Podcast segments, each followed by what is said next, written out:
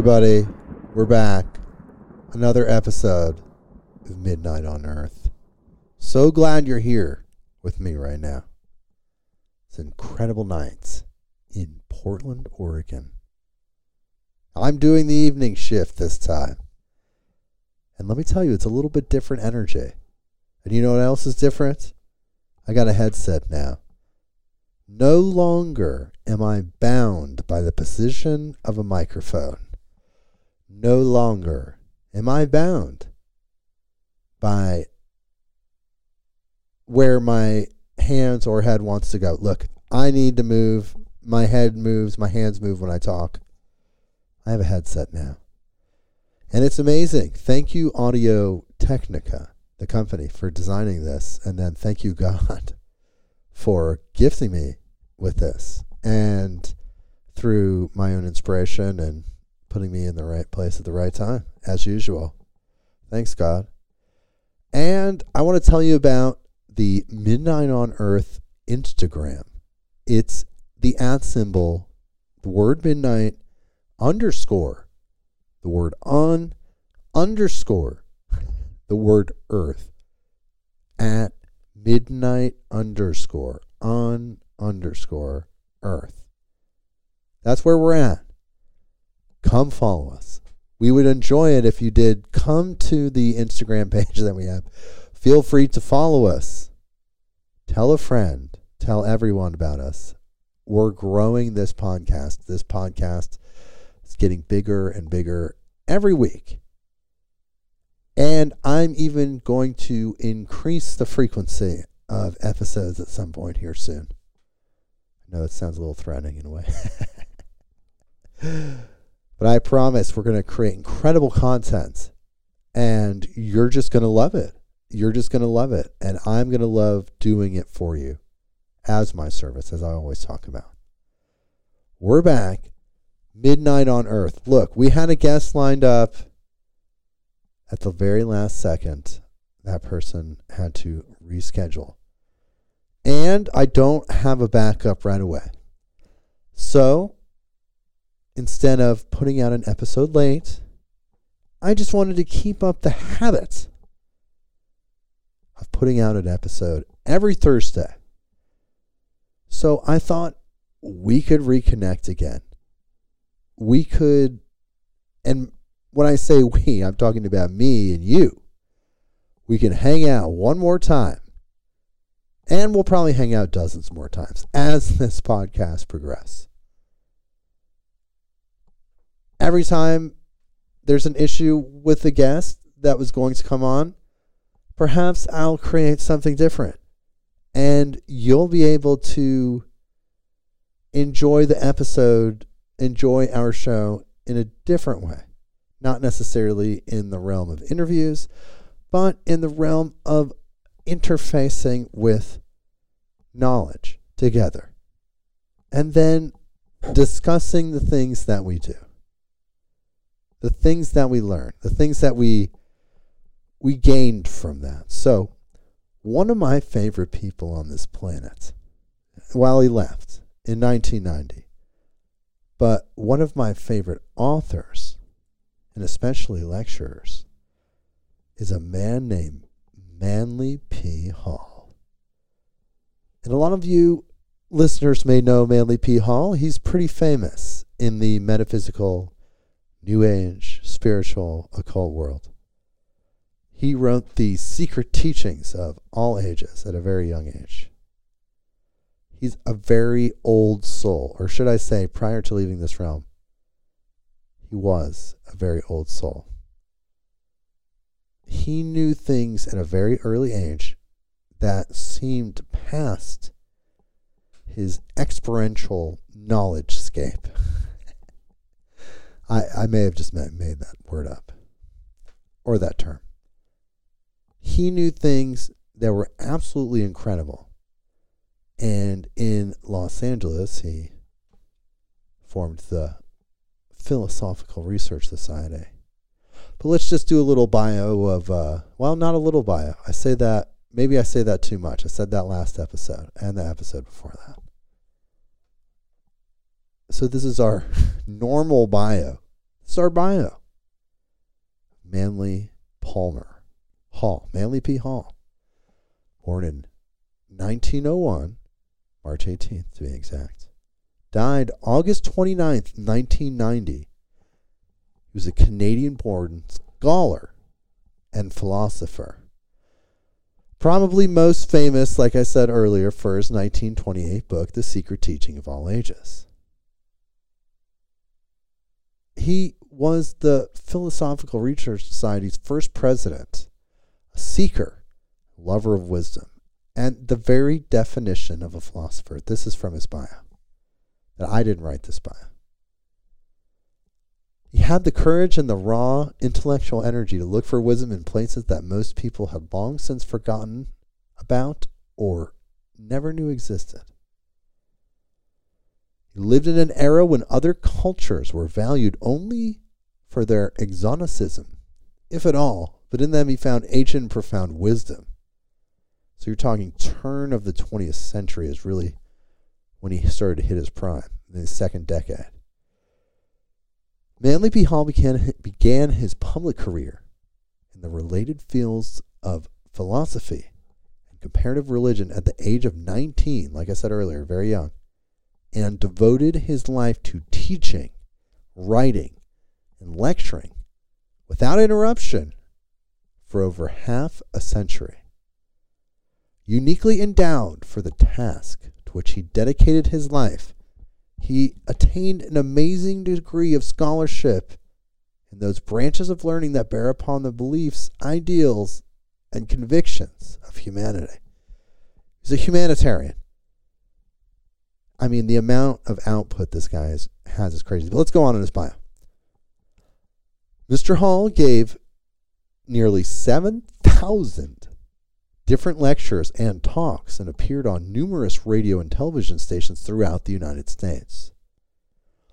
All of his lectures, many lasting two hours, were given extemporaneously and without notes, just kind of on the fly. The guy was just a fountain of knowledge.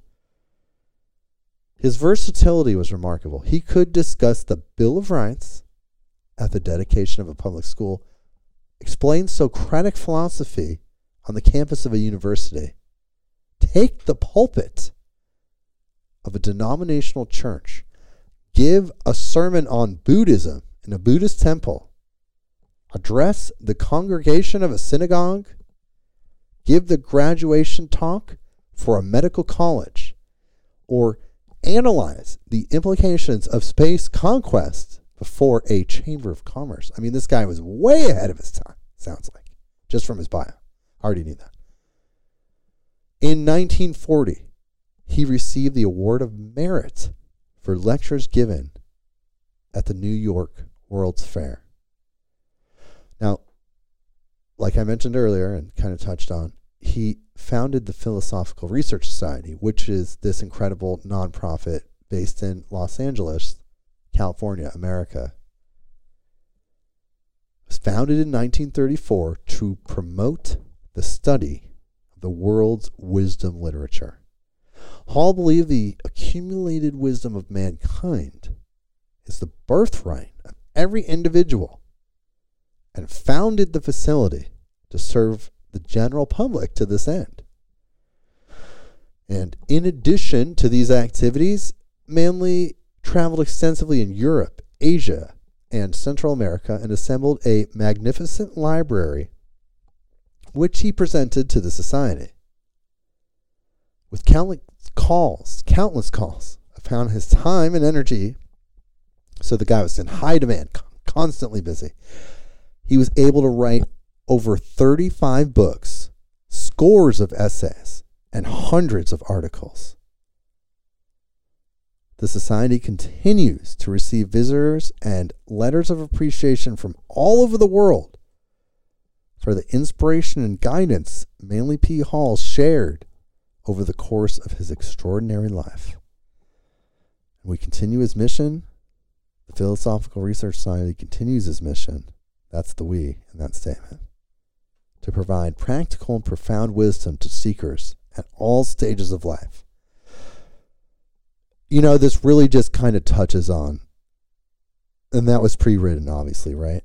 So that just kind of touches on a little bit of the output of Manly P. Hall. You notice the 7,000 lectures, the dozens of books, but it was really more than that. As I mentioned earlier, he was an old soul. He was a person that tapped into very deep spiritual knowledge at a very early age. And from that, he never really stopped pursuing that thread of existence, that vein of knowledge. He sought to continuously grow and expand every single day. And he usually focused that growth and expansion on knowledge. He kept inputting and inputting and inputting knowledge. And he kept growing. And every lecture, I bet, was fire. And actually, we're going to check out one of his lectures together. Doesn't that sound amazing? But let me just go on a little bit more. Manly P. Hall and the infamous or famous, depending on your perspective, Aleister Crowley are the only two people that received the 33rd degree Freemason designation instantly without any sort of previous experience with the Freemasons. You see, Manly had exhibited so much special knowledge and a incredible way of presenting that knowledge to people that it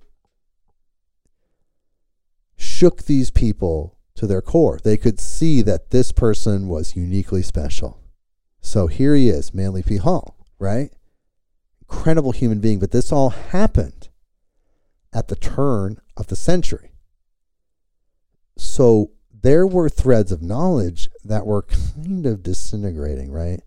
You think about how information is stored and moved, and how time changes, and how they didn't necessarily have the technology that we have today to store and transfer certain amounts of data, right? So they had oral traditions, they had rare books, they had synchronicity, if you really think about it, being at the right place at the right time. In order to get certain strains of knowledge to expand your knowledge base. He did that over and over and over. He made that his life's mission and then, because of that, he then dedicated his life to service. Let me tell you something about Manly P. Hall. All 7,000, no, I'm just kidding. a lot, I should say. A lot of his lectures are on YouTube.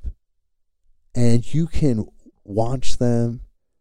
Most of them are audio and they just kind of have a little graphic.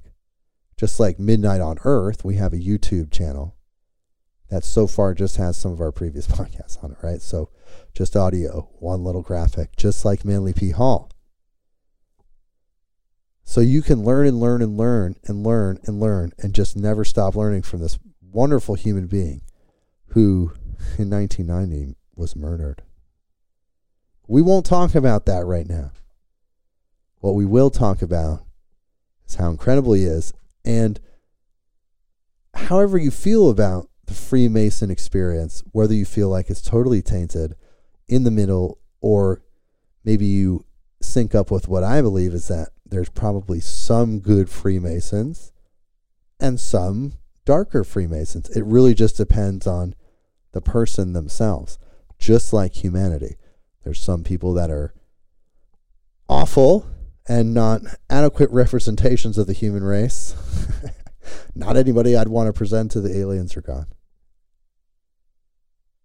And then some people are at the top of the spectrum, the shining stars. Okay.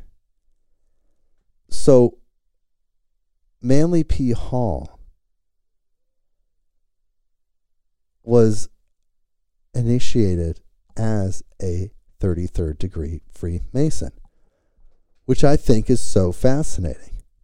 But if you listen to what he says, if you listen to his lectures, what you'll understand is he has an incredibly magical perspective. And when I say magical, what I mean is he understands the ancient concepts behind using your will, your mind, and your intention to manifest things in the physical plane and other things.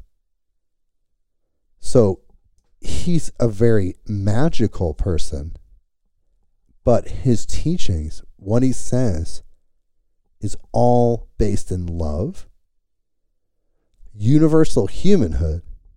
You know, back then he would say brotherhood. These days, let's update it. Universal humanhood and success, really success for all living beings. Manly P. Hall was a light worker, serving God in a way that incredibly benefited humanity. I absolutely love Manly P. Hall. So, what we're going to do is this in this episode because, you know, like I said, I want to stay in the habit of putting out these episodes every week and habits can be good, right? Habits can be bad. We want to just make sure we have a constant stream of good habits. One of my great habits is putting out a podcast for my wonderful listeners and all you people out there.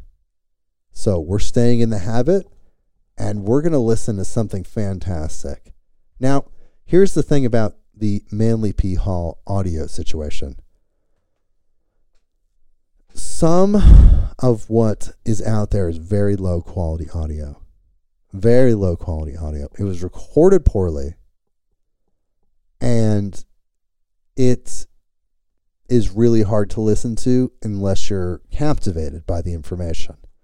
Then you can sift through the audio torture to extract the goodness that comes out of it. I don't want to go there with you yet. So, what I tried to do is find a lecture that has really good audio. The content is really great, but the content of every Manly P. Hall lecture is really great. So it's really hard to know where to begin. Where do you start with Manly P. Hall? What's the, you've never heard Manly P. Hall before in your life. Where's the beginning point? What's the beginning lecture? I don't know if I actually ever found the answer to that. But what I did find out is that there are some really high quality lectures out there because I've listened to them dozens of times. So I already knew it, but I found out again as I was looking for a really good Manly P. Hall lecture to listen to with you. So I found one. And this is Manly P. Hall. So was murdered at 89, born in 1901, all the way to 1990. This is from Christmas, 1983. And it's a, a very rare lecture. And the lecture that he gives is called Is There a Guardian Angel? And this is something I think about all the time. Because you, if you're an energy sensitive person, and or and or you've had psychedelic experiences in your life. You know that the angelic presence, the angelic dimension, angels are real. But then you hear the stories of specific spirits assigned to you in a way that they're following you your whole life and making sure you make the right steps and helping you out of the steps when you, well, you don't step in the right direction. I don't know where I personally stand on that. I like I said, I do believe in angels. I know angels are very real. And we can go into other episodes where we talk about angels. We haven't had an angel episode yet. And we will. We definitely will. And then I'll tell you some of my great angel stories because I love angels. They're just here to help us. They're here to help us, and they love God, and I love God, and you love God. And what a great team we can be, right? Us teaming up with the angels. Wow. Holy mackerel. Holy creator. but uh, this lecture is about guardian angels. So I don't know, man. The jury is out for me. Because to think that someone may be assigned a guardian angel, and then on top of that, I have heard stories personally, even recently, to where people felt like they had guardian angel spirits that were recently deceased relatives. In this case, it was a recently deceased family friend. All very strange. All very strange.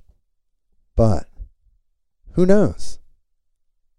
Perhaps all of us have a guardian angel. And this is how we've made it this far in our lives through all the terrible decisions we've made. I'm just speaking for those hypothetical people. Maybe you've never made a bad decision in your life. I, I, I've made a few, but I've made some good ones too. So you got to always remember that. And it could be because my guardian angel was whispering in my ear, guiding me, telling me, giving me some higher information, showing me which way to go. I'm really not sure. But let's see what Manly P. Hall thinks about it. So here we go. We're going to pipe in the audio. Christmas 1983, when Manly P. Hall was 82 years old. Is there a guardian angel? Well, we have a rather curious subject this morning, but I think it is one that has meaning and considerable contemporary significance. To study our heritage from the past is not simply a waste of time, because most of that heritage is still with us. If not in the political and social circles of life, at least in the internal subjective moods of our own existence. At a very early date, it became evident that the human being was in serious difficulty trying to understand where he was, what he was, and why he was.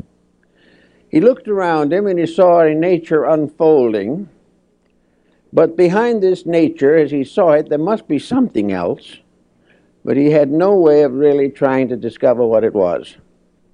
He was bound within the small area of his own life existence. His expectancy in those days was very little. It is sometimes estimated that the average human being in those uh, early cave periods, life was probably about 10 years, maybe a few more. Many of them didn't reach majority at all.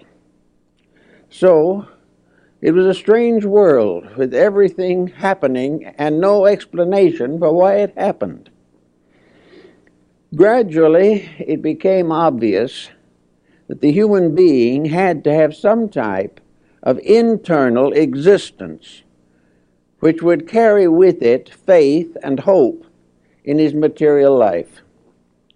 Gradually, we find the rise of various beliefs probably some of the earliest are shamanistic, the belief in spirits and ghosts, all this type of thing.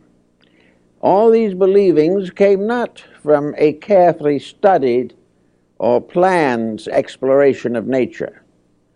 They came from a desperation of an individual or group of individuals struggling desperately for hope, to escape from loneliness, to no longer be an isolated creature in an unknown world.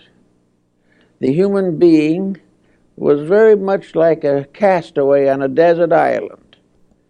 He had no resources available to him except what he could contrive with his own ingenuity. As time went on, there was inevitably a demand for some type of organized faith faith in realities that were not visible. But how was the primitive man going to analyze invisible realities? How is modern man going to analyze them? Actually, it all seems to have arisen within the person himself. The desperate need resulted in a kind of solution, a solution that was sufficient for the moment and which it was always hoped would be improved and perfected in the course of time. This temporary solution is still the answer that we have to use. But with all our progress, with all our skills, with all our intellectualism, the individual is still lonely. He is still comparatively helpless, helpless in a world infinitely too great for him. Now he not only has to combat nature or adjust to its circumstances, but he must try to survive the complex situation set up by human nature in this little thing we call the earth. So, altogether, our beginnings of faith, hope, and love lie in the desperate need for something that was superior to self, something that was stronger than we are, some ever present help in time of trouble. Trouble was common, help was scarce. the individual went through countless miseries and misfortunes, but there had to be some hope, something to sustain the struggling creature in its long evolutionary path. There came up, of course, shamanism, which we find among the American Indians, the medicine priest with the rattle and the spells and the incantations and with second sight and mysteries, who worked with the sick and gave hope of recovery. Then in other parts of the world, other types of help gradually evolved. But these different forms had their foundation in the human demand for hope. And the only way he could find hope, apparently, was through a strange contrivance with familiar and apparently hopeless elements. The American Indian in the Southwest, for instance, was very much concerned with creating charms, various good luck symbols, protective symbols. And yet he had no way of knowing, really, what would protect him or where he would find anything that was sufficient. So he made a move that has become universal. He said, Here is a pretty little pebble. Here is another pretty little pebble. These little petals, uh, petals and stones and flowers and so forth are pretty. They're nice. But in themselves, they can't do any particular good to us. But now comes magic. If we took two of these objects and put them together and tied them with sinew and painted something on them, they suddenly became medicine. Magic was bestowed upon a combination of factors, where it was not regarded as existing in the separate elements themselves. As a result of this, it gradually dawned on the human being that almost any combination of circumstances which he could contrive, if brought together, had a new meaning, a meaning that might contribute to his own survival. We know also that in most ancient peoples there arose a class of medicine priests, of uh, sacerdotal spiritual leaders. Uh, these became the foster parents of humanity. Uh, the simple people depended upon these leaders for hope. And it became obvious that for some mysterious reason, these leaders produced remarkable results. These people, uh, they, these medicine priests, apparently perform miraculous cures. And even today, on some of the Indian reservations, uh, white people in trouble sneak over the border and try to get an Indian medicine man to help them. They have more faith in him than they have in their own physician.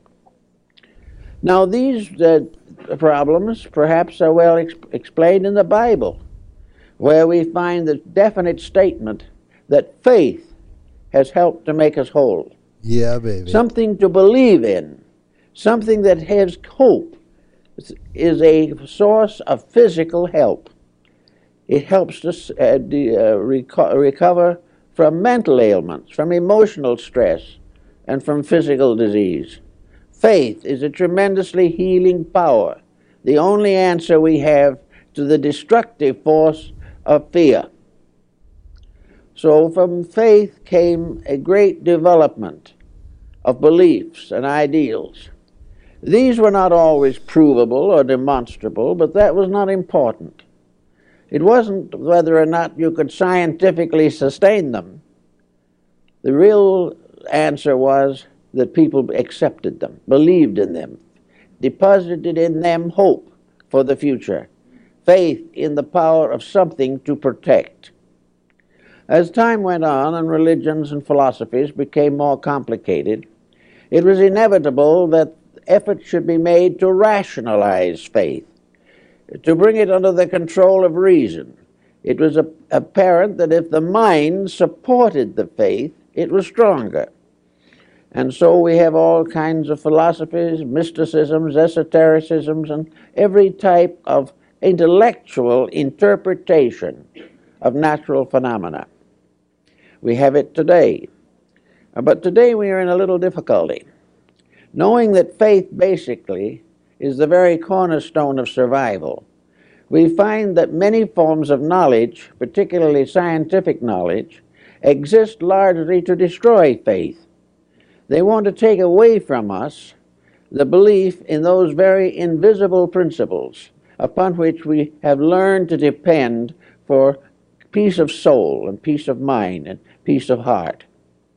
So, in this confusion, a great many persons have lost their spiritual orientation. They have lost their ability to accept the fact that there is a universal good, a universal reality, that life is purposed, that there are reasons for things. And as gradually the sciences limit perspective and force the individual into a constant acceptance of material things as the only realities.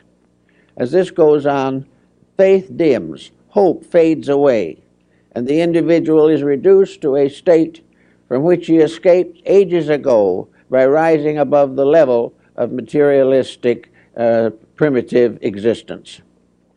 Now, in the course of all this problem, it, certain facts of human life became increasingly obvious, and these facts of life are perhaps somewhat summarized in our re- relationship with the mystery of death.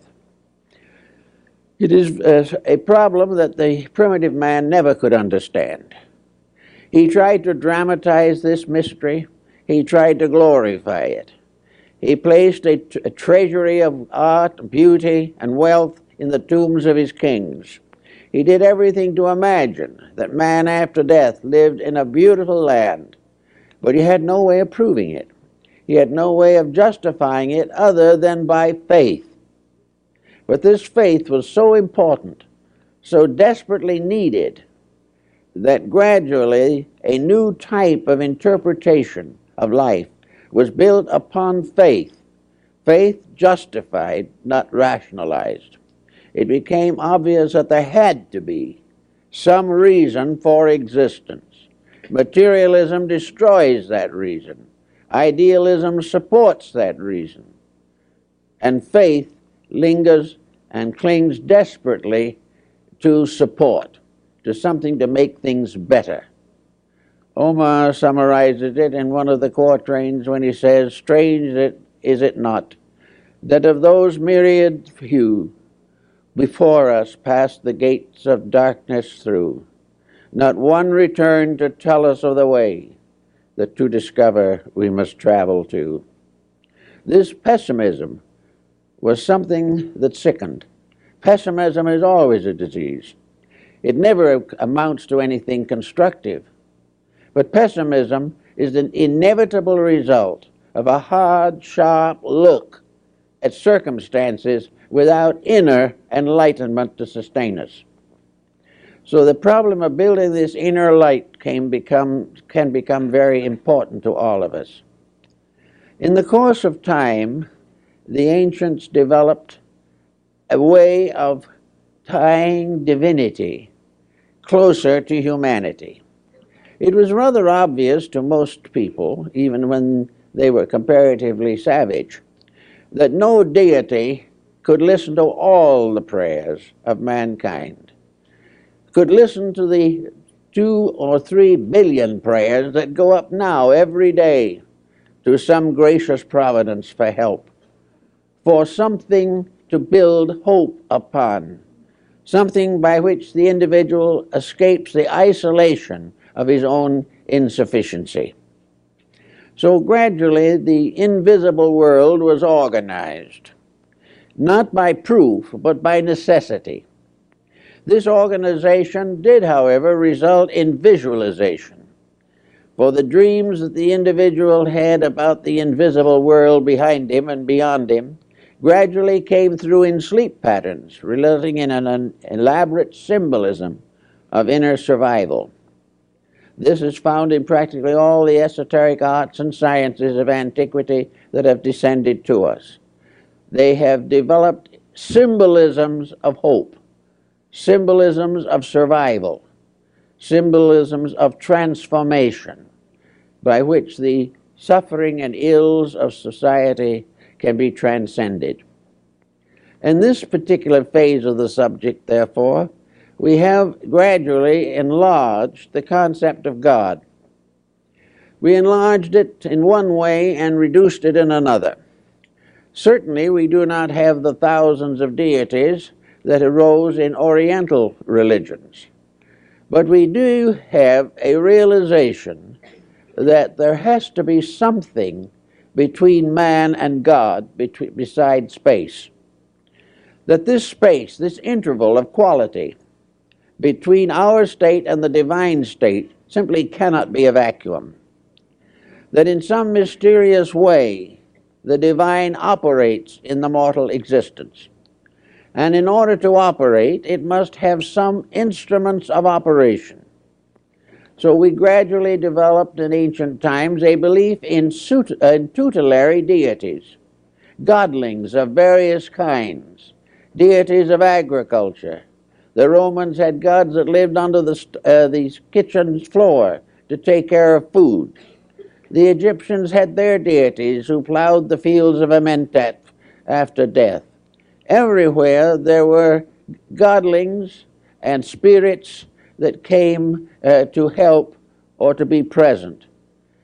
Folklore is loaded with these concepts. Where did they come from? They were not really simply projects of imagination. They were the visualizations of hope, faith, of the realization of a need, and an inner conviction that there must be somewhere something to meet that need. Now, we're talking about long ago, but we are not talking about things that no longer exist. The needs of our ancestors are still exactly the same as our own we have, had we have made practically no progress in the area of the fulfillment of internal needs. We have gradually tried to assume that they did not exist. We have tried to limit existence to a single life. We have tried to assume that everything is accident and that all traits are hereditary. We do not have any solution to the great hunger of the human being for inner strength, for the power to meet the pressures of a world, a world around him constantly betraying the world within him. In this emergency, we find, therefore, in every major religion of the world, a development of intervening deities, beings of various qualities that existed between the final ultimate theology and the common mortal life of man. In Christian philosophy and religion, these have generally been called angels or archangels. They were messengers of the divine. These, as messengers, became very important. They brought the legends and mysteries of faiths necessary to the fulfillment of spiritual realities there also arose the negative counterpart of these. For as the messengers came from above to bring light to man, so below human beings rose to high degrees of spiritual development, and saints and heroes began to intercede for human beings before the throne of deity. So a network of intercessions was created, a network of hope finally more or less justified by a, a network of speculations. Now, as time went on, these speculations became more and more firmly established in the human mind, until in many instances these are no longer speculations. They are now traditional facts that have come to us through the wisdom of our ancestors. Now, maybe these uh, facts are more factual than we like to realize, because actually our best instrument to discover the facts of things must lie within ourselves. It is our own insight that is the nearest to truth that we can ever have. We can't find this truth out in the desert somewhere unless it stimulates insight. Unless something comes from within ourselves, the larger work cannot be perfected. In some cases, we have the rise of various orders of deities, such as those which we find among the American Indians again. And even now, in their religious rites and rituals, the Kachinas come from the mountains. And the human being wearing a mask and with certain ritualistic uh, accompaniments is considered to be a temporary God. And this faith is still held firmly in the American Southwest. It is held in Asia among the shamanism of Mongolia. It is still held in many parts of the East, even among highly civilized and highly uh, skeptical peoples. The belief, the realization of the mask cult is very strong and probably will be for a long time to come. I remember when I was up in the northern end of India towards Darjeeling that a group of Tibetan dancers came down to give a performance for the strange visitors from afar. Among the dancers was a little boy, probably five or six years old.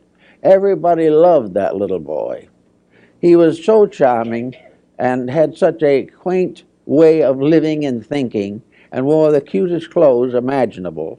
He was like a doll to the most of the people who saw him who came from outside of India. Then came the time for the dance, and the little boy put on a mask with a grimacing face on it and decked himself out with some regalia and started to join the dancers. And in the course of the dance, this little fellow danced over towards the visitors, the tourists. They immediately scattered and hid. The moment the mask was on him, those who knew the little boy were still afraid of him. This is a subconscious situation that apparently we have not been able to cure even now. So the masks appear in Egypt in the temple rituals. They appear in the dramas of Greece. They appear in the dances and mysteries of Tibet, Mongolia, and Bhutan. They are still used in Japan and China. They are found among the Incas. They were a part of the regalia of the Aztecs and the people of Central America. Masked dancers and costume dancers are still found in many parts of Europe. The whole situation is that with the change of perspective, where something that isn't normal or common is introduced, immediately there are strange inner acceptances something happens and the individual is no longer oriented to the materialism which has gradually crept into his nature. Now, in the course of this same procedure, we have had a great roam, a roaming around of the mind in folklore, in emblemism, in symbolism, in alchemy, in Kabbalah, and many of these things, where the individual, using ordinary elements, Placing them in new combinations causes them to become revelations of something superior or more important. Now, in the midst of all of this, we come to the classic Greeks. And in the classic case, of course, the most outstanding example of something is the spirit guide of Socrates. The uh, Socrates had a spirit that was born with him, according to his own statements. And this spirit was called a daimon. Our word demon comes from it, but it's not, it is a use that was made after it was assumed that all these pagan deities were devils. Actually, the demon was not an evil spirit, but a friend, a guide, and a counselor. And wherever Socrates was in danger or difficulty, his spirit came to him. The demon or guardian appeared, and he writes about it, discusses it, and tells of the examples of its presence.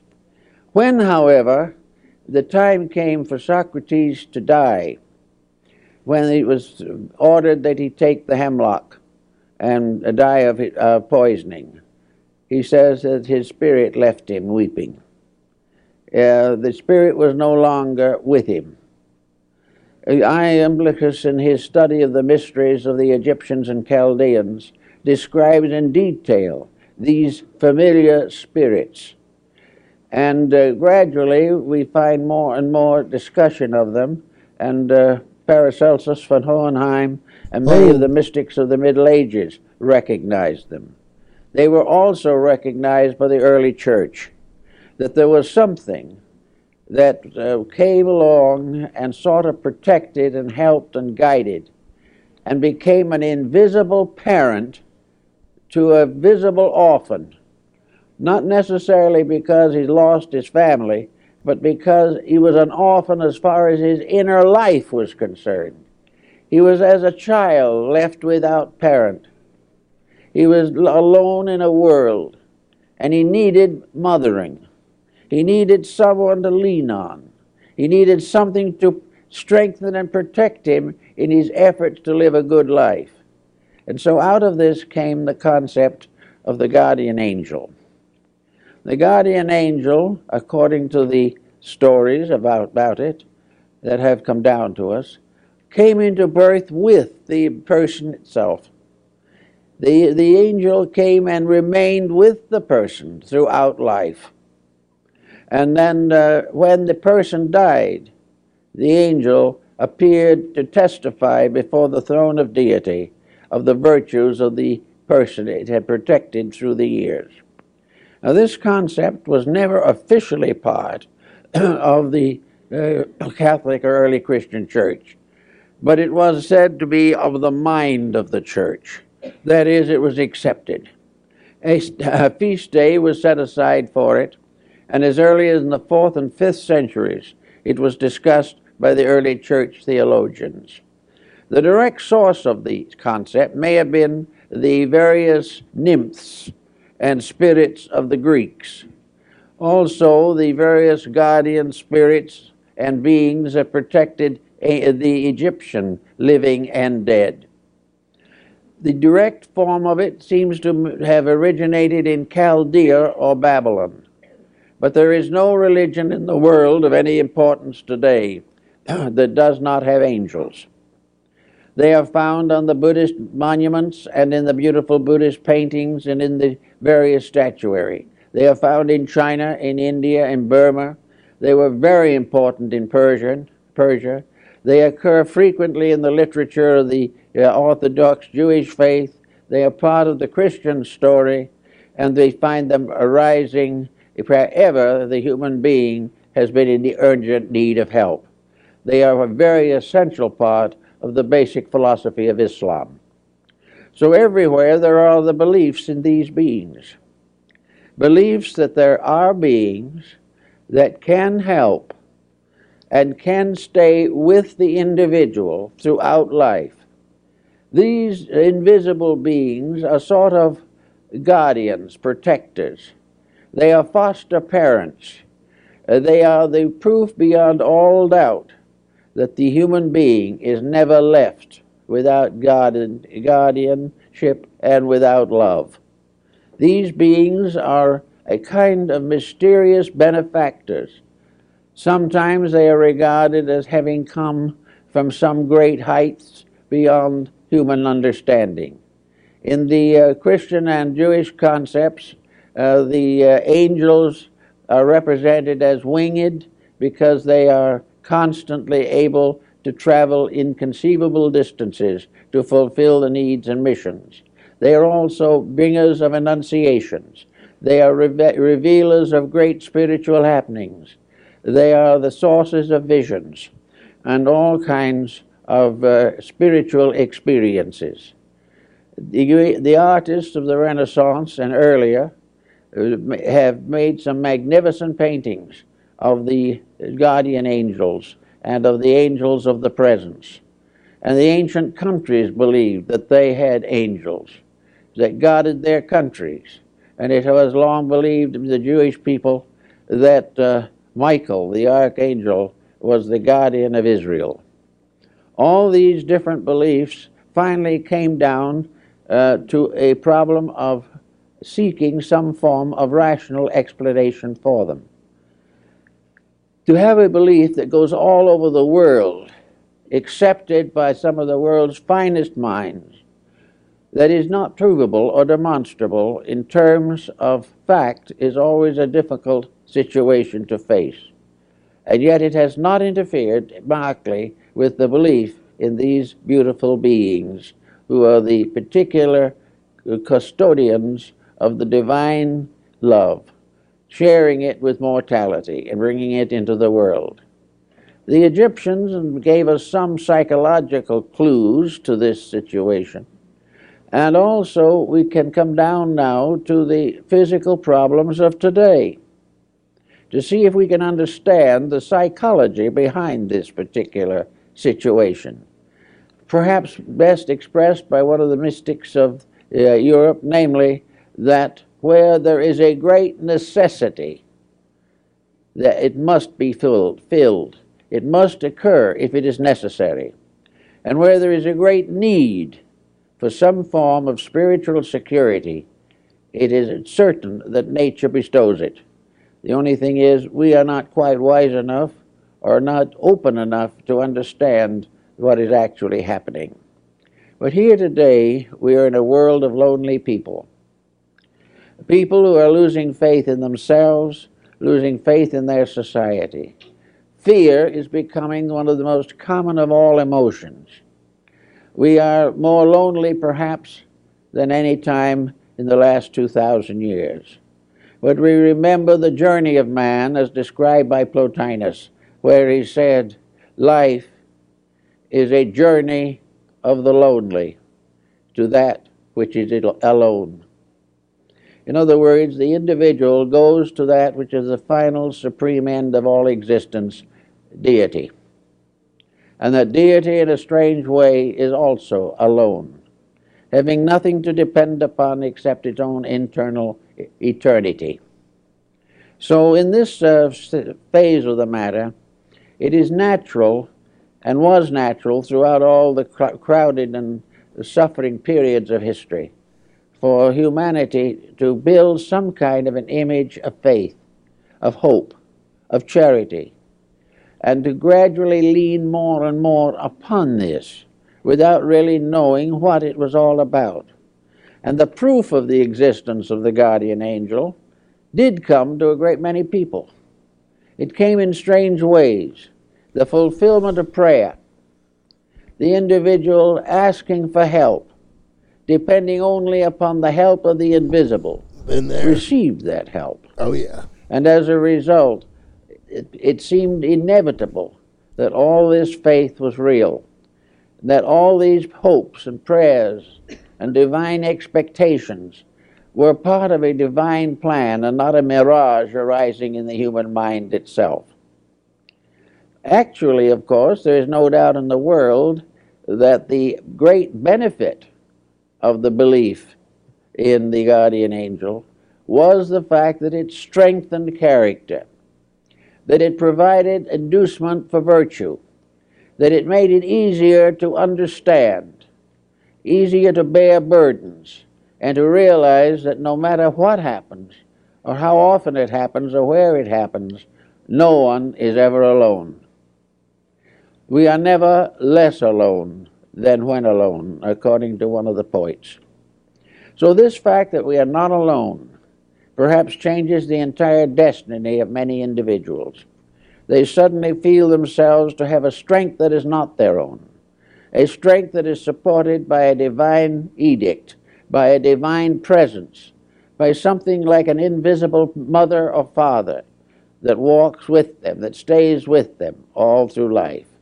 This comes up also, of course, in Amidist Buddhism, where the pilgrim going on his journey of pilgrimage from one shrine to another uh, wears a broad brimmed straw or bamboo hat on which are the words that he walks with another, the another being the Buddha.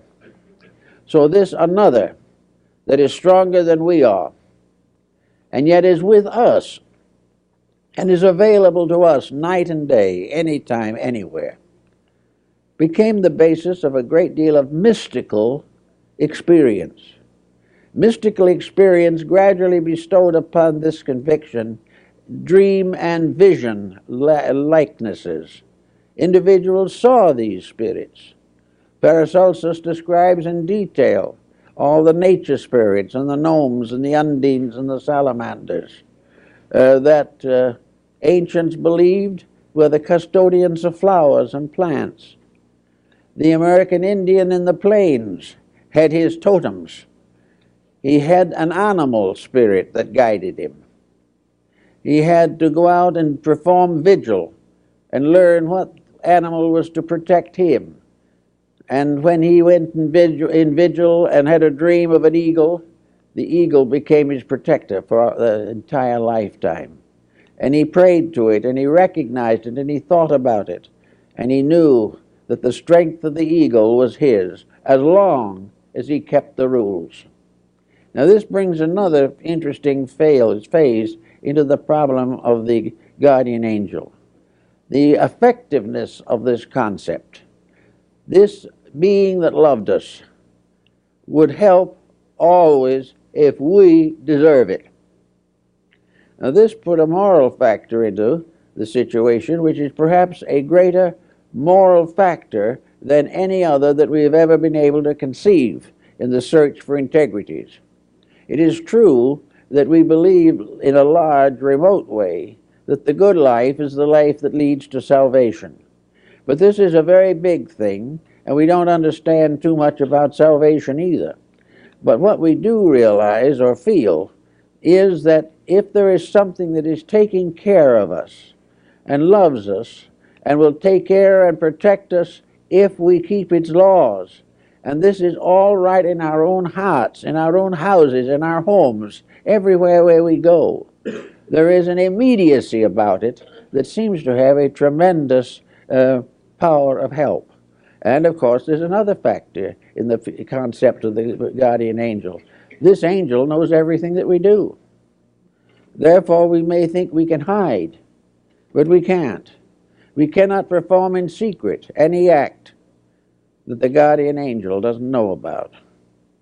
And sometimes children will actually ask the guardian angel to look the other way, but there's no proof that it does. the, uh, the idea, therefore, is that there is a, a companion sent from heaven who loves us, who constantly guides us, who helps to make difficult problems more simple. And when the time comes for us to leave this world, we will then find that this angel has stood for us in heaven and has witnessed our virtues before the throne of the Almighty. We find in, the, in Matthew, for instance, that Jesus makes reference to the angels when he says that these angels, that every child who comes into the world has an angel, and that when the time comes to that child to depart from this world, the angel intercedes before it, before the throne of God. Therefore, we have an actual reference to angel protectors and angels born with children, actually in the words of Jesus. So these things become very interesting and very important in a strange and mystical way. Now, psychologists would explain it probably in the terms that we are now dealing largely with an aspect of our own subjective, submerged intellect. that we are really thinking out into the open things that we have believed or experienced within ourselves. Science doesn't notice, however, that that is also the way we build great buildings, cathedrals, churches, monuments. Every advancement of knowledge has come from somewhere within and has become a protector for some weakness on the outside. Uh, the, from, the, from the inner, we seek protection for the outer. And we also seek from the inner means of glorifying the higher. Uh, these trends and so forth finally emerged in the story of this mysterious being. And the philosophy or science of it, as it appears in its most complete form, is that each person who comes into the world has an invisible spirit that comes with it. That this invisible spirit goes along through the years, guarding, guiding, and leading, taking on the responsibilities of parents when the child or person outgrows his physical parents. And if for some reason the physical parents are not available or not useful or not concerned, the guardian angel starts serving even at the time of birth itself. And it never leaves during life. And it remains to the very end and guides the individual into the world beyond. In a sense, the guardian angel becomes, therefore, also the angel of death, the power that leads the person into the other life and bestows peace upon it in transition if its moral character has been correct. Now, it wasn't long, however, before the concept of the guardian angel began to have other aspects. If this good spirit uh, was always with us and was always working for us, why do we do so many naughty things? Why doesn't the guardian angel keep us in virtue all our lives? Well, this is a question that theology has never been able to uh, solve in the problem of creation itself. For theology has always been uh, confronted with the Christ and the Antichrist, with the good and the bad. And so, in the doctrine of the guardian angel, it was assumed that actually there were two of these powers. One good, as the Greeks pointed out, that went with you to do all that was wonderful and beautiful, and one lurking that would take over if you were wicked and make life completely miserable for you. Now, here we have the problem of uh, Goethe's Faust and Mephistopheles, the spirit of evil or negation which, however, was actually a spirit of retribution by which we ultimately learn to outgrow our own mistakes. But most medieval people, and particularly in the periods when, when magic, sorcery, and demonology were prevalent, believed that there were two of these beings. The good spirit they called the guardian angel, and the bad spirit they called the guardian on the threshold. And the guardian on the threshold was a mysterious monstrosity which each individual had to rise above before he could pass to a better life beyond. In other words, this was more or less an embodiment of karma, uh, the type of karma that the individual suffered from as a result of his own misdeeds. And the uh, guardian on the threshold uh, was in control, in command of the imperfect life if it was bad enough to deserve such punishment. And then it was the one that took over and took the life back into the material existence again and started the karmic cycle once more. But in the ancient Egyptian and Greek mysteries, there were two guardians at the pillars of the temple. One was this beautiful spirit, very often in Christian art represented as holding an anchor, and the other was the spirit of the guardian on the threshold, a more, droop, a more gruesome type of thing, uh, a part animal thing, which was there to test whether or not the individual was worthy to go on to a higher life. These became parts of symbolism and ritual, ritualism and uh, are found in many different beliefs over periods of time. It must be fair to say, however, that the uh, dweller on the threshold was never as popular as the guardian angel. But it was something that also played a part in man's moral life. Because if good protected him, evil dishonored him. And the most important point was that death did not end either. In some mysterious way, what we are survives life on this material planet. Therefore, the idea that we could escape by becoming eternally unaware, if we would simply cease to exist, was something that the ancients couldn't contemplate without asking certain relevant questions. One was if we do if it is possible or if it is inevitable that we cease, then there is really no explanation for why we exist at all. There is no possible idea sensible to man that even in his own limited perspective he contemplates that would put a situation such as we have here and end it with oblivion. We can't imagine the long and painful years of living, the consecrations and dedications, the virtues and the vices, the values and the mistakes, that all ends in nothing. The human mind just couldn't contemplate that. It required a scientific education to be an atheist. Without that, you just can't make it. But if there is something beyond, then that something uh, is worth thinking about. It's also worth uh, striving to understand. And uh, in about the early 17th century, we had the rise of a great Christian mysticism, a mysticism which was gradually secularized, but which began undoubtedly in the early church itself. In this mysticism, there were contemplations and thoughts. We had experiences such as those of Emanuel Swedenborg.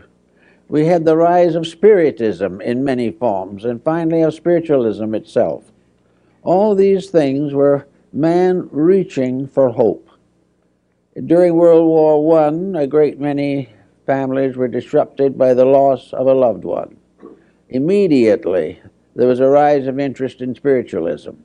Arthur Conan Doyle, Sir Oliver Lodge, and others spearheaded a revival of spiritualistic phenomena because of loss and pain, because of man trying to understand why the problems of sorrow should be brought to the earth by man's own conniving why he should make for himself tragedy and involve others in it.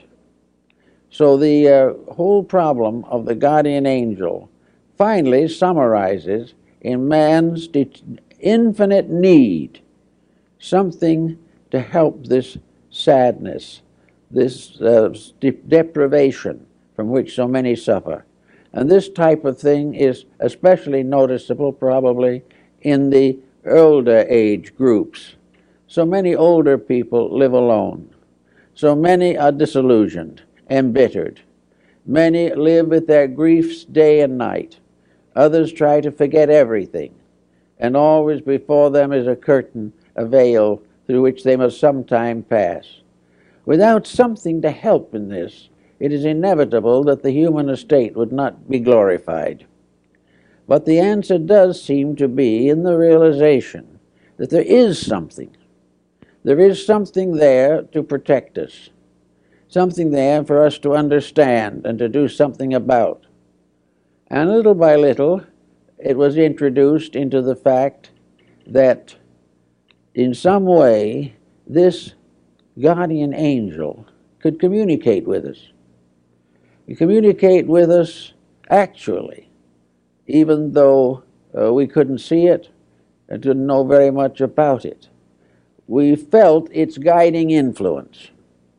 We felt that when we were in trouble, it sort of stood by and tried to show us a way out. It was there on cases of temptation. It was there to wag its finger at us more or less reprovingly when we used bad words. Actually, there was something that was another kind of parent, something that uh, would correct, correct our faults, protect our virtues, and be there when most needed. So we began to think about it a little bit, and finally we gave this thing a name.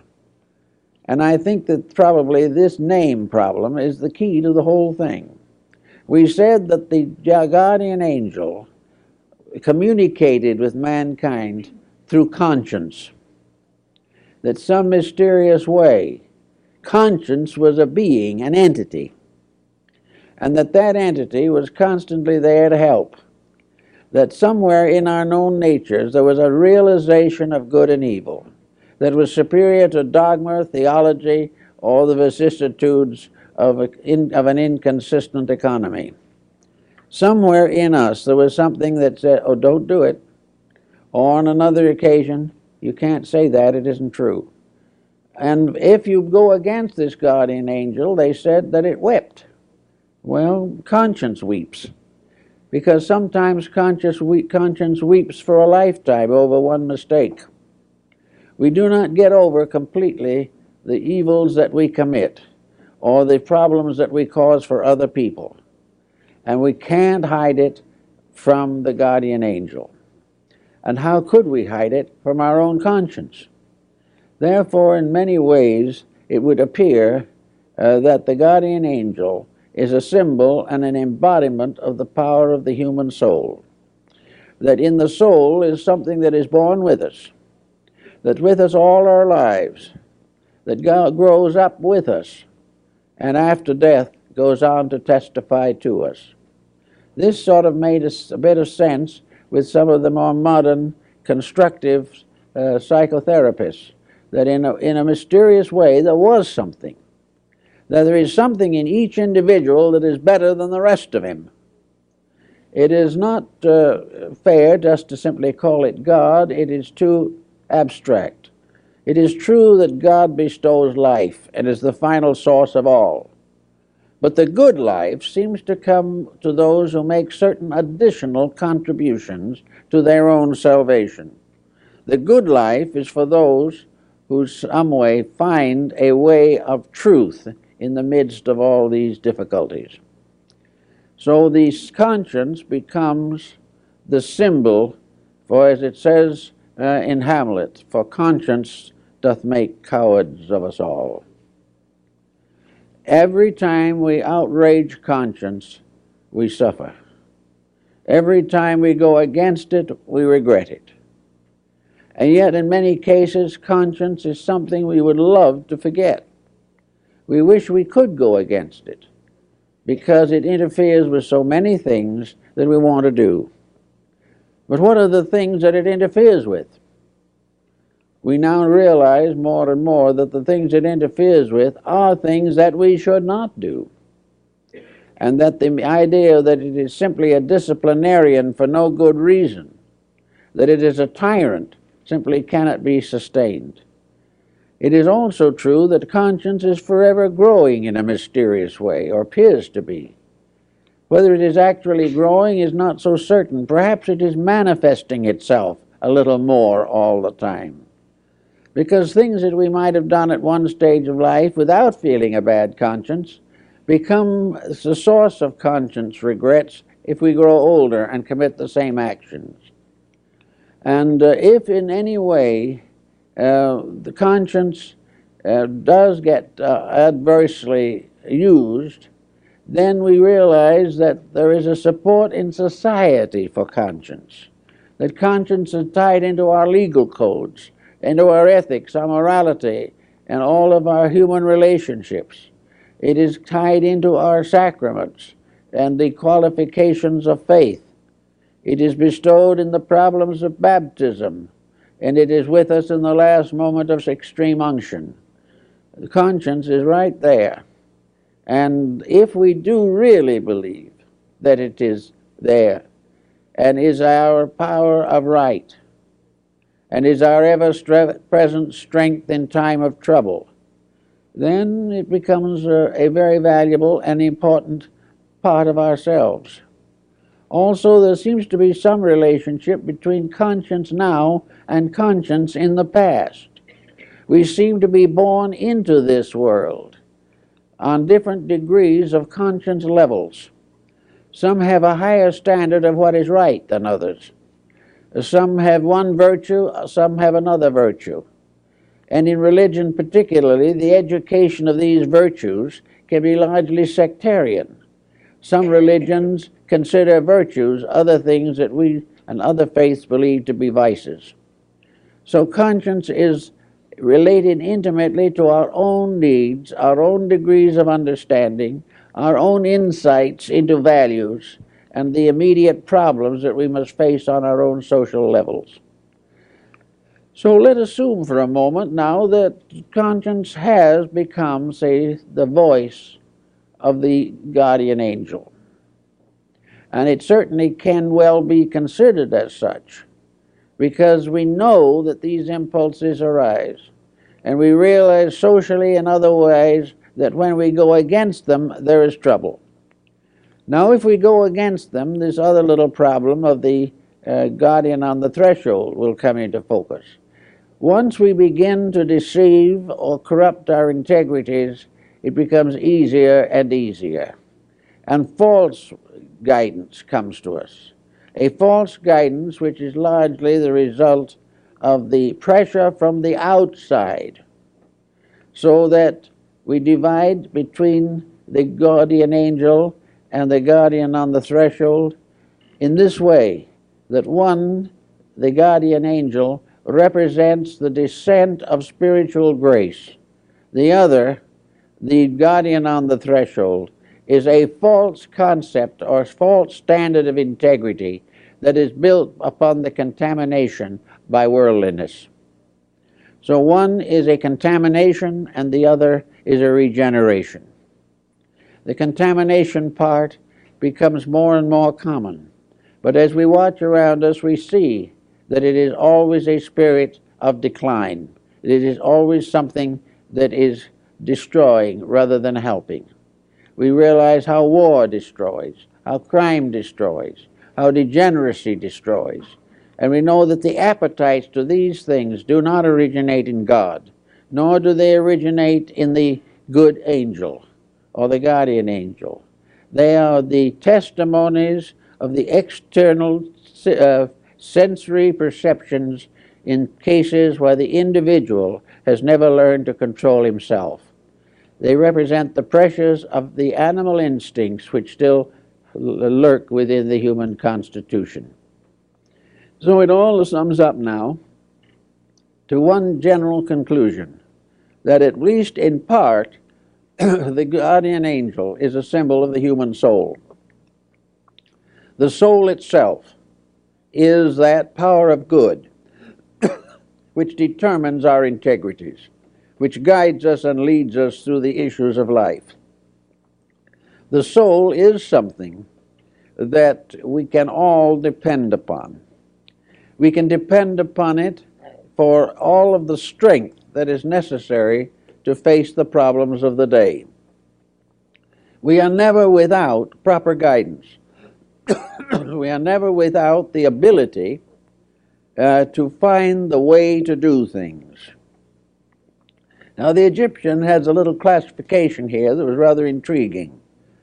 That, in a sense, that the human soul is really sevenfold, and the mortal dweller on the threshold is also sevenfold. In other words, the Egyptians believed that man himself had seven souls, and that after death, six of these souls gradually die, but the seventh soul is eternal and goes on to the next embodiment, is reborn and continues to be the reborn guardian soul in the new life. These very, the seven souls of good represent the seven cardinal virtues of the church. They represent the seven integrities that are regarded as the basis of, the, of acceptability in the sight of God. Each of these has its own areas, and it becomes obvious that in the course of evolution, some of these uh, virtues either no longer are effective or are transformed in some way. The lower virtues that belong to the physical life, of course, are the ones that die first, because we do not take them so far into the other life. We do not go against them, but they, we no longer need them. And finally, the radiance of the great soul principle itself absorbs the seven degrees of its own nature and becomes a shining mystery, a spiritual planetarium in which the seven stars of the ancients shine in the structure of the human soul.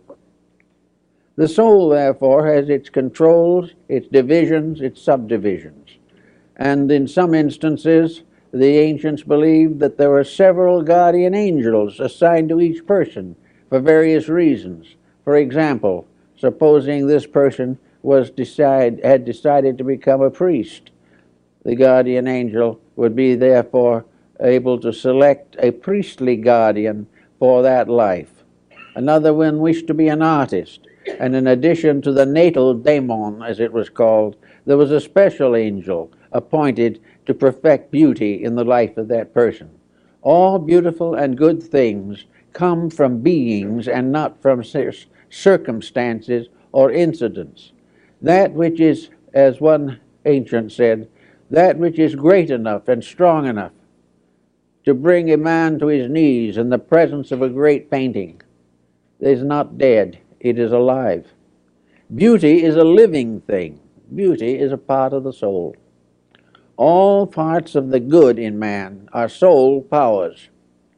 And those that go against these soul powers uh, lose or are deficient and gradually drop back again to a comparatively animal level of existence. The soul, therefore, is the substance of the good, the beautiful, and the uh, aspiring. As, as we have said on some occasions before, when Stradivarius was asked how he happened to make violins. He replied, God made Antonio to make violins. And in this concept of the uh, guardian soul, when the soul comes into life, it is supposed to have the power to select within a certain range what it will do with life after it gets here. It chooses its own career and faces the problems before they occur. And if he decides, like Stradivarius, to make violins, a great artist, a great musical muse, a great musical sibyl will come with him to guide him through his years. Not only because of his need, but this is a service performed by the guardian angels, because in their coming and helping the individual to fulfill his own greatness or his own needs, they are also contributing to the glory of the world and all that is necessary for the perfection of human endeavor. Whoever the guardian angel was that watched over Michelangelo served all mankind. But the ancients believed that definitely this was a spirit, and that this spirit would only come when truth prevailed, that it would only come and give beauty when integrity was there and there is a story of a couple of art critics wandering through the Luxembourg Gallery in Paris, and they came upon the works of an artist, and they contained, uh, they studied them, and they looked it over, and finally one of them said, "This is an exceptionally fine painting," and the other one said, "Yes, it is his greatest work, because he was in love when he did it." And this was again the angel because if the love was sincere and pure, the angel was there to help. So, all through the integrities of things are the stories of the guardian angels. And I think it might be very wonderful if somewhere along the line someone would take this concept and write something about it into a small child's book, a book for little children, a book of fairy tales, for tales that, in which the fairies are the powers of the human soul in which the child is given an idea that the love in it, the love that may make it love a doll, is also part of a great love principle that exists in nature, and that this principle, like all others, is alive. It is not simply something that comes out of nothing. It is one of the divine births of God. For it is said in the ancient Kabbalah and in other works that when God formed all things in his own likeness, he formed many things in his likeness that are invisible because those parts of himself are invisible. But that everything in the world, whether it is visible or invisible, has conscience, has laws, has principles. Sometimes these principles are revealed only by the stratifications of a tree or the fission of a gem. Sometimes they are in the mother love of the tiger for its cubs. Whatever it is, but it is part of a universal process that overshadows the physical concerns of life. Now, at this season of the year, we are coming towards a season especially sacred to over a billion human beings.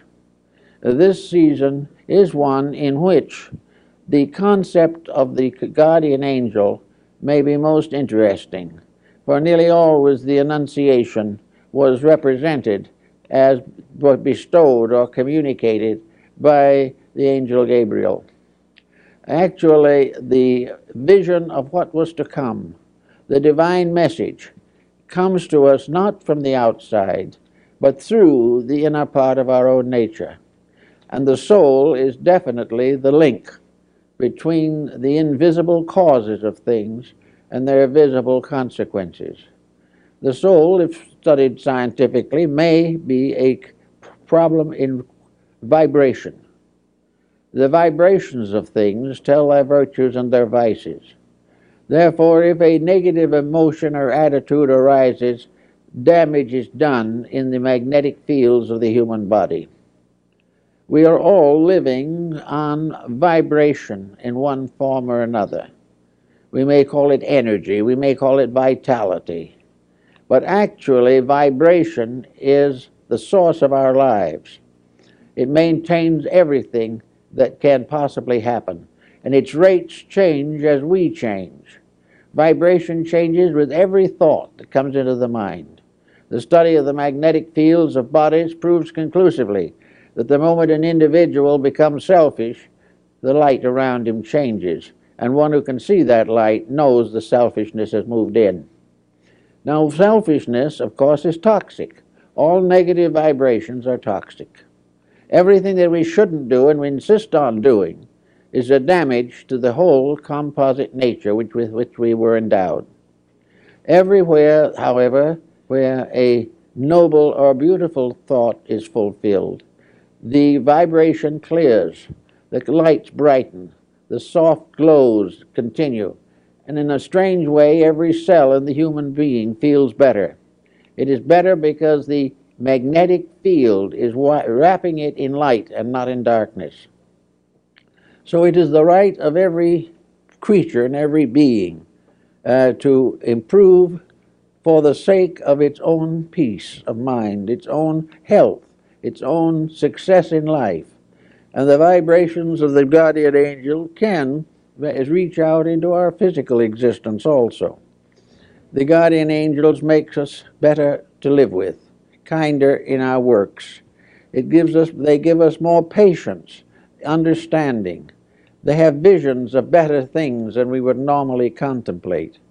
And all through the years of life, if we follow the footsteps of this spirit guide, so to say, we will uh, achieve a great deal more. The guardian angel, of course, is not a deceased relative. It is not a spiritualistic phenomenon. It is not something that simply carries on uh, from the other side, a continuance of this material life. this is another type of spiritism entirely. The guardian angel is part of the causal nature of existence. It is part of the infinite plan in which we live. And so, if we can, on these occasions, understand this, it may help us to also appreciate more completely the wonderful season of Christmas in which we are now uh, coming. A Christmas which is being blurred and damaged uh, because we are not listening to the voices of conscience. We are not really trying to do what the guardian angel would have us do.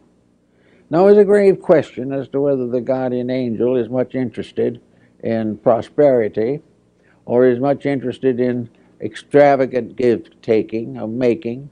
It would not be this at all.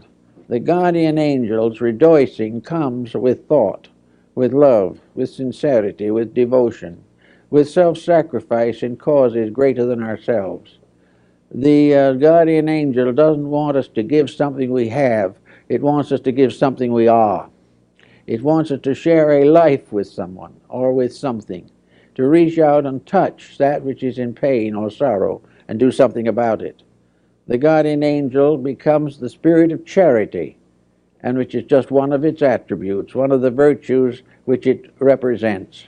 And everything that is beautiful, everything that is good, finally, in its source, becomes an aspect of this mysterious being, this power of good that uh, lives with us, works with us, suffers with us.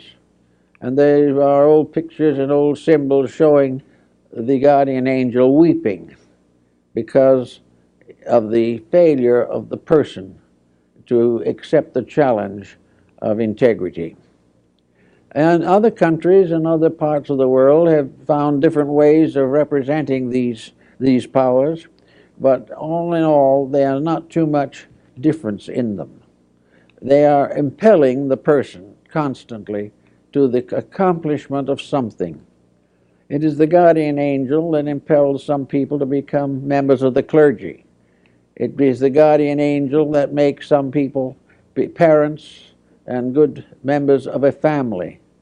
Uh, it is the guardian angel also that wants to see that the little one born into the world is born into a ha- happy and loving family.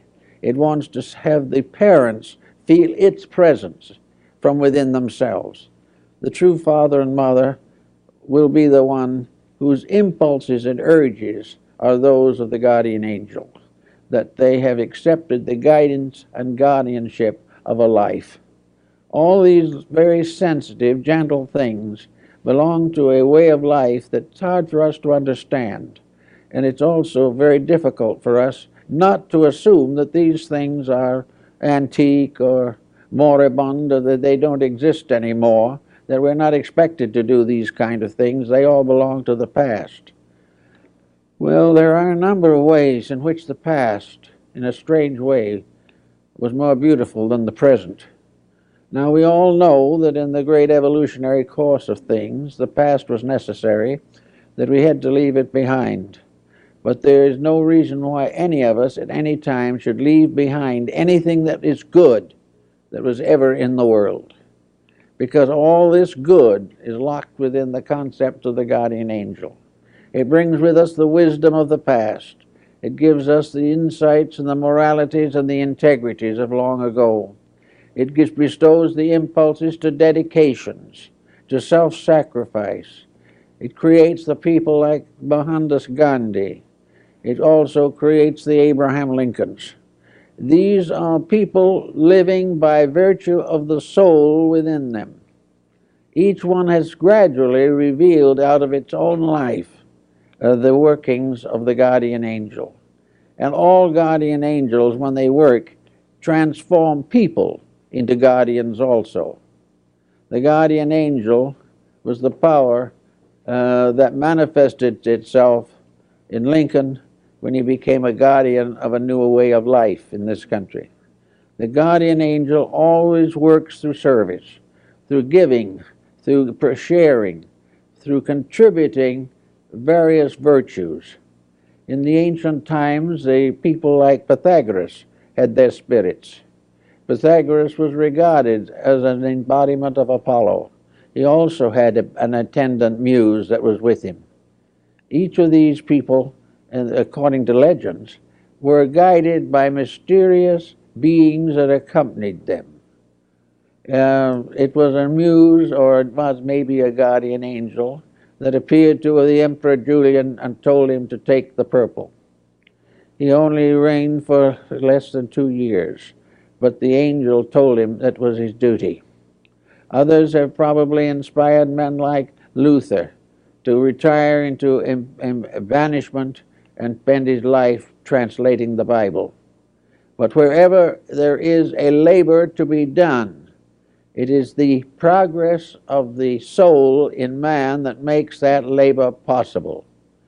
Growth comes from the soul, not from the mind or the body and the growth that comes from the soul has always been regarded as the blessing of the guardian angel.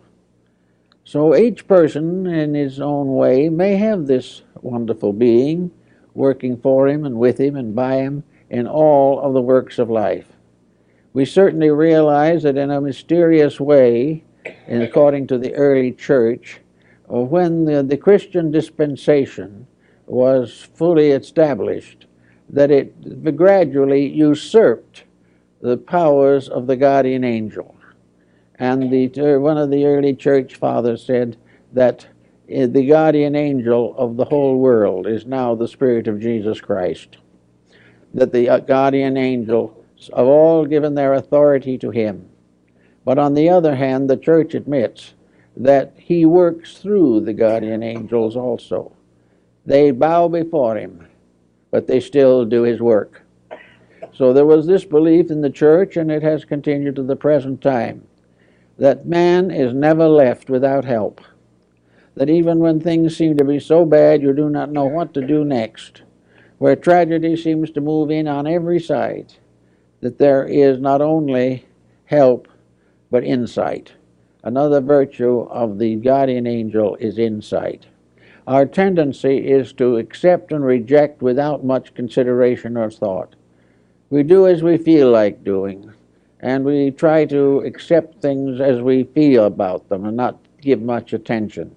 But insight is the power of the individual, which, when strengthened by faith in the presence of a guardian spirit, the insight is what the guardian angel tells us about the real reason for the things that happen.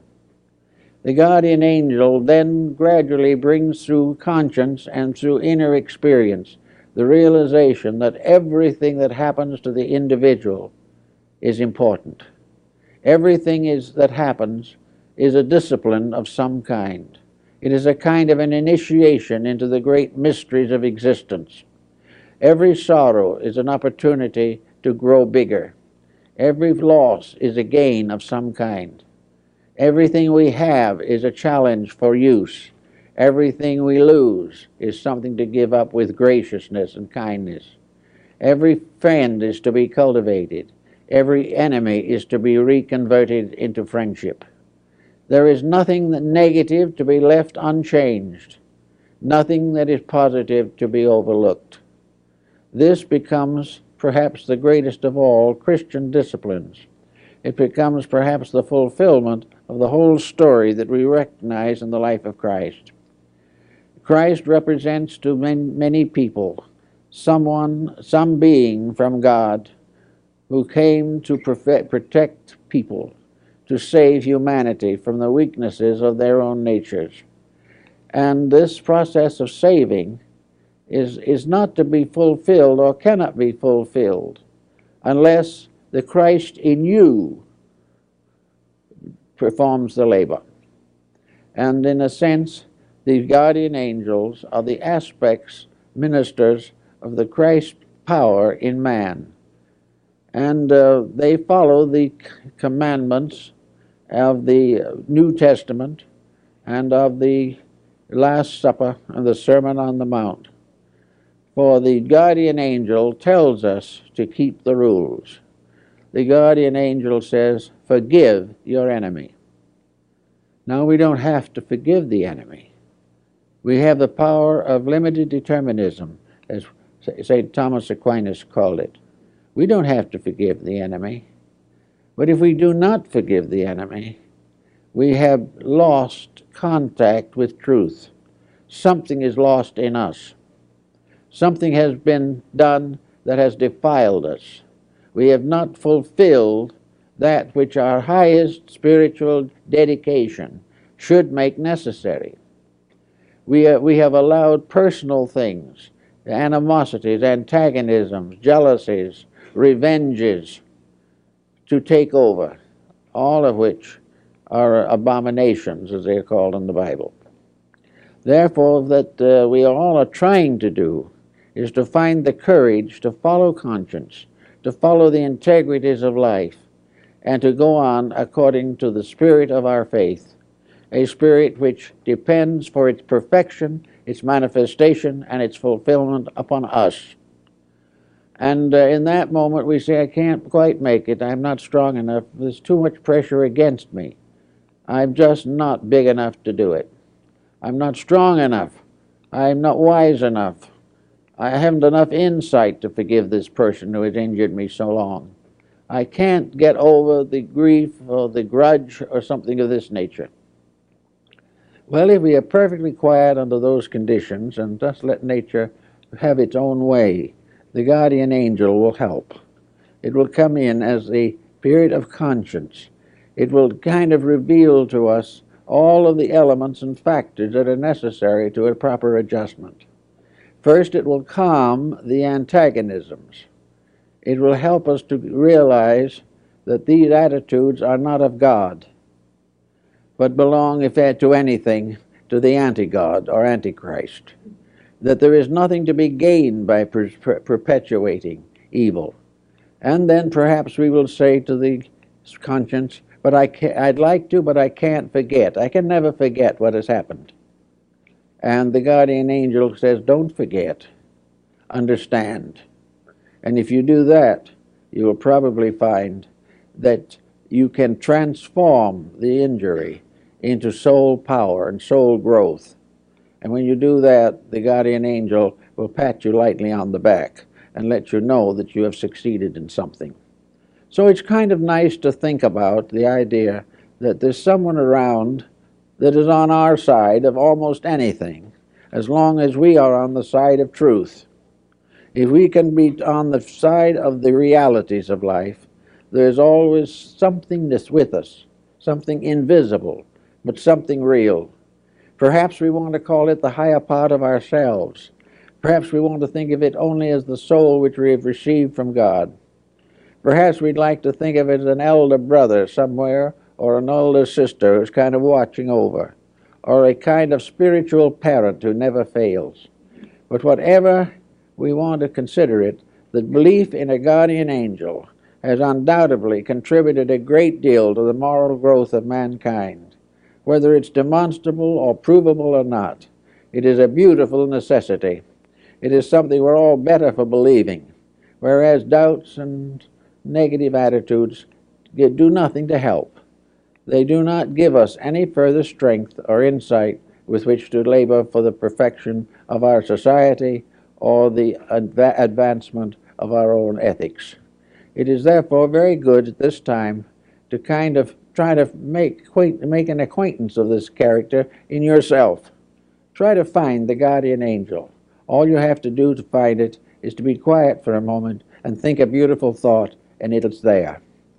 Just don't give up the attitudes of a being that is all love and is with you always, and therefore is always available to express itself in your own love for all values that are right and for all duties that need the doing.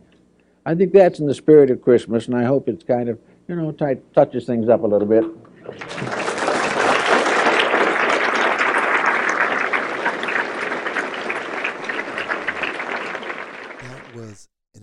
Incredible, incredible lecture by the one and only Manly P. Hall.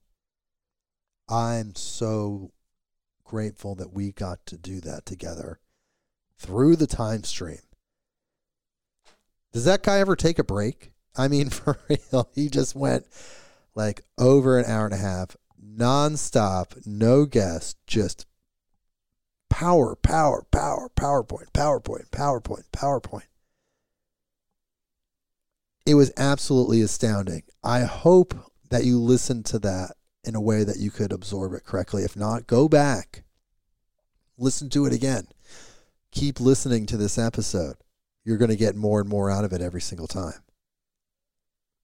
You know, I wanted to interject at certain points, but ultimately, I just had to let it ride and I took notes and I figured we'd just talk about it afterward. So I really liked how he pointed out that accumulated wisdom is our birthright. The accumulated knowledge of mankind belongs to every human and should be accessible to every human at birth, through their life, and beyond. I really liked that point. That was definitely from Manly P. Hall directly. I liked how he just kind of did a brief history of spiritual understanding as human beings have processed experience and then the spiritual experience that came out of that. And he talked about how humans ascribe certain things to magical charms.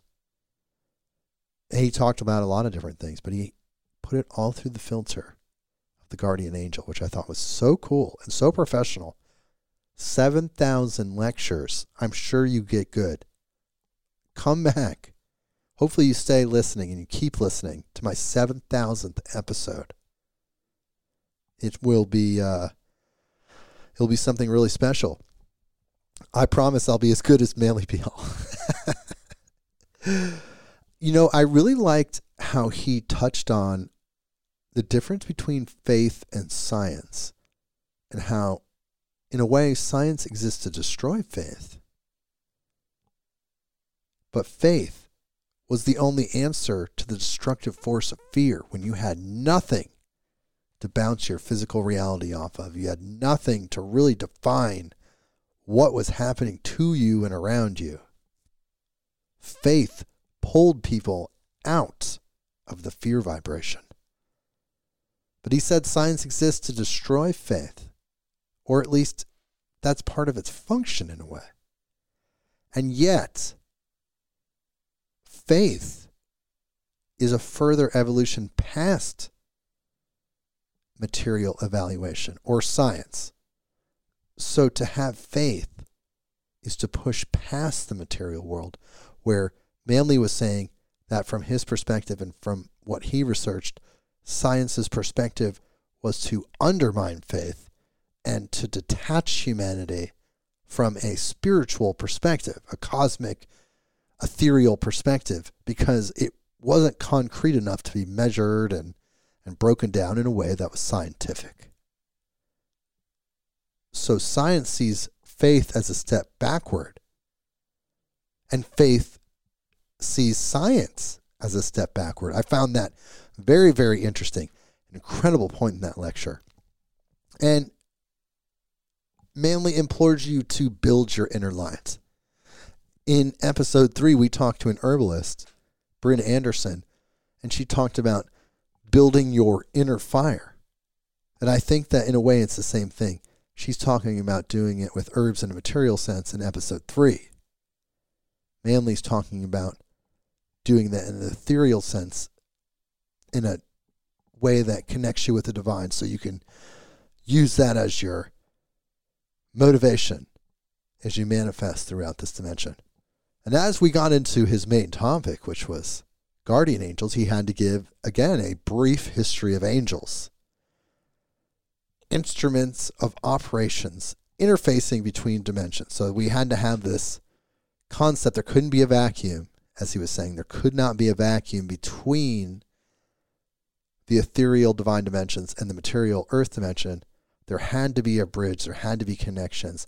Of course, we know that energetically, from a frequency standpoint, of course, it's connected energetically. There's no deviation, there's no lines of demarcation.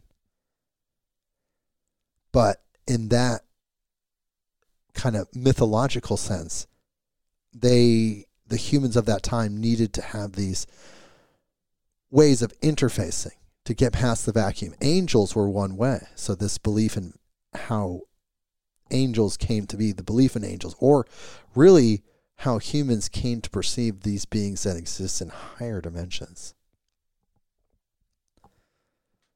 It's interesting how he pointed out that Socrates talked about how he was born with a with a spirit that they called a daemon, not a demon, which we in the kind of Judeo Christian sense, Islamic sense, we push the demon concept into the really dark negative realm. But in ancient Greece, in the time of Socrates, this term didn't necessarily imply or allude to the same things that uh, that it does now. It was more like the guardian angel, except in the ancient Greek concept, you had the two-sided guardian angel, depending on what choices you made. So if you made choices that took you down a darker path, guess which guardian angel was going to be giving you advice? Not the one that you actually want. you don't want that one giving you advice. I'm sure the dark energies seem tempting for people. Sometimes it's like cocaine 2.0. Even better, darker, more mysterious. Ooh, no, just go away from that. Let me tell you what's more mysterious in a mystery sense and more beautiful, more rewarding. Choose the light, choose the love. Don't ever choose the darkness. But the ancient Greeks, they had the two sided guardian angel. If you made the right choices in life, if you made the love based, the conscious decisions, then of course you were getting the advice from your more positive aspect of the guardian angel. And, you know, he, he was quick to point out that this guardian angel does know everything that we do because there's nothing you can actually hide. If there is a guardian angel that's with us, there's nothing you can actually do to hide yourself from that sight. It's always with you, it's always going to be with you. And there's no way that it's uh, going to be unobservant at a certain time, which I thought was so that you just so many points, so many points that we can touch on how the conscience, our conscience in a way, was a manifestation of the guardian angel energy.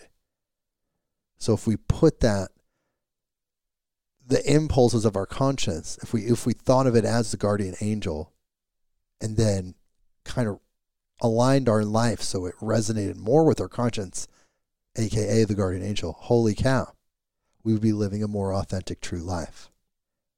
I feel like do they become, as he pointed out, your parents 2.0? Are they your parents 2.0? I'm not exactly sure. I don't think so. I, it's the guiding force that leads you after you leave the nest, he was saying. I'm not exactly sure, but, you know, all different ways to look at this guardian angel experience. After listening to this lecture, I have to believe that there's a guardian angel that's with every single person all the time. I don't know how that manifests. Is it a consciousness? Is it a is it something that's just a few steps up or you know several steps up from the human experience and yet has sort of a personality? I don't really know, but it does seem like in my life that there's been a guiding force that was kind of outside my parents, outside of of my church figures. It, it was a ethereal guiding force It was beyond my conscience. They talk about your conscience. Uh, he's talking about that. I think it's beyond your conscience. So I don't know exactly what it is, but I was very impressed that Manly P. Hall did that whole conversation off the cuff, no notes. That is actually the audio extracted from a video. So I'm watching Manly P. Hall. He's got no notes, he's got no books, he takes no breaks. it was all in that amazing library that he's got in between his ears. You know, that brain storage facility, all those terabytes of very rare spiritual information that he's got in there. He's still sharing it with you. He just shared it with me. We're sharing it with him together. I find that so fascinating. It was an incredible conversation. Thank you for joining me for this episode of Midnight on Earth, episode 10. We made double digits. Episode 10, technically episode 11 if you count episode 0, but we're not going to do that. Episode 10. Thank you for joining me for this episode. I hope that you gained something really special out of that interaction with Manly P. Hall because I feel like Manly P. Hall is the epitome of so many great spiritual teachings, the epitome of a great spiritual teacher. So I hope you, if you've never heard Manly P. Hall before, I hope you tune in to what he's doing. Check out his YouTube lectures. Check out his books. I, I, I love his YouTube lectures. And who knows? If there's another situation where uh, last second guess vacancy comes into play, perhaps we'll be listening to Mr. Manly P. Hall again. And on that note, just want to say thank you for being here. Don't forget to Tell your friends about this podcast. Big news coming up very soon. Big news, people. We're going, we're going full YouTuber.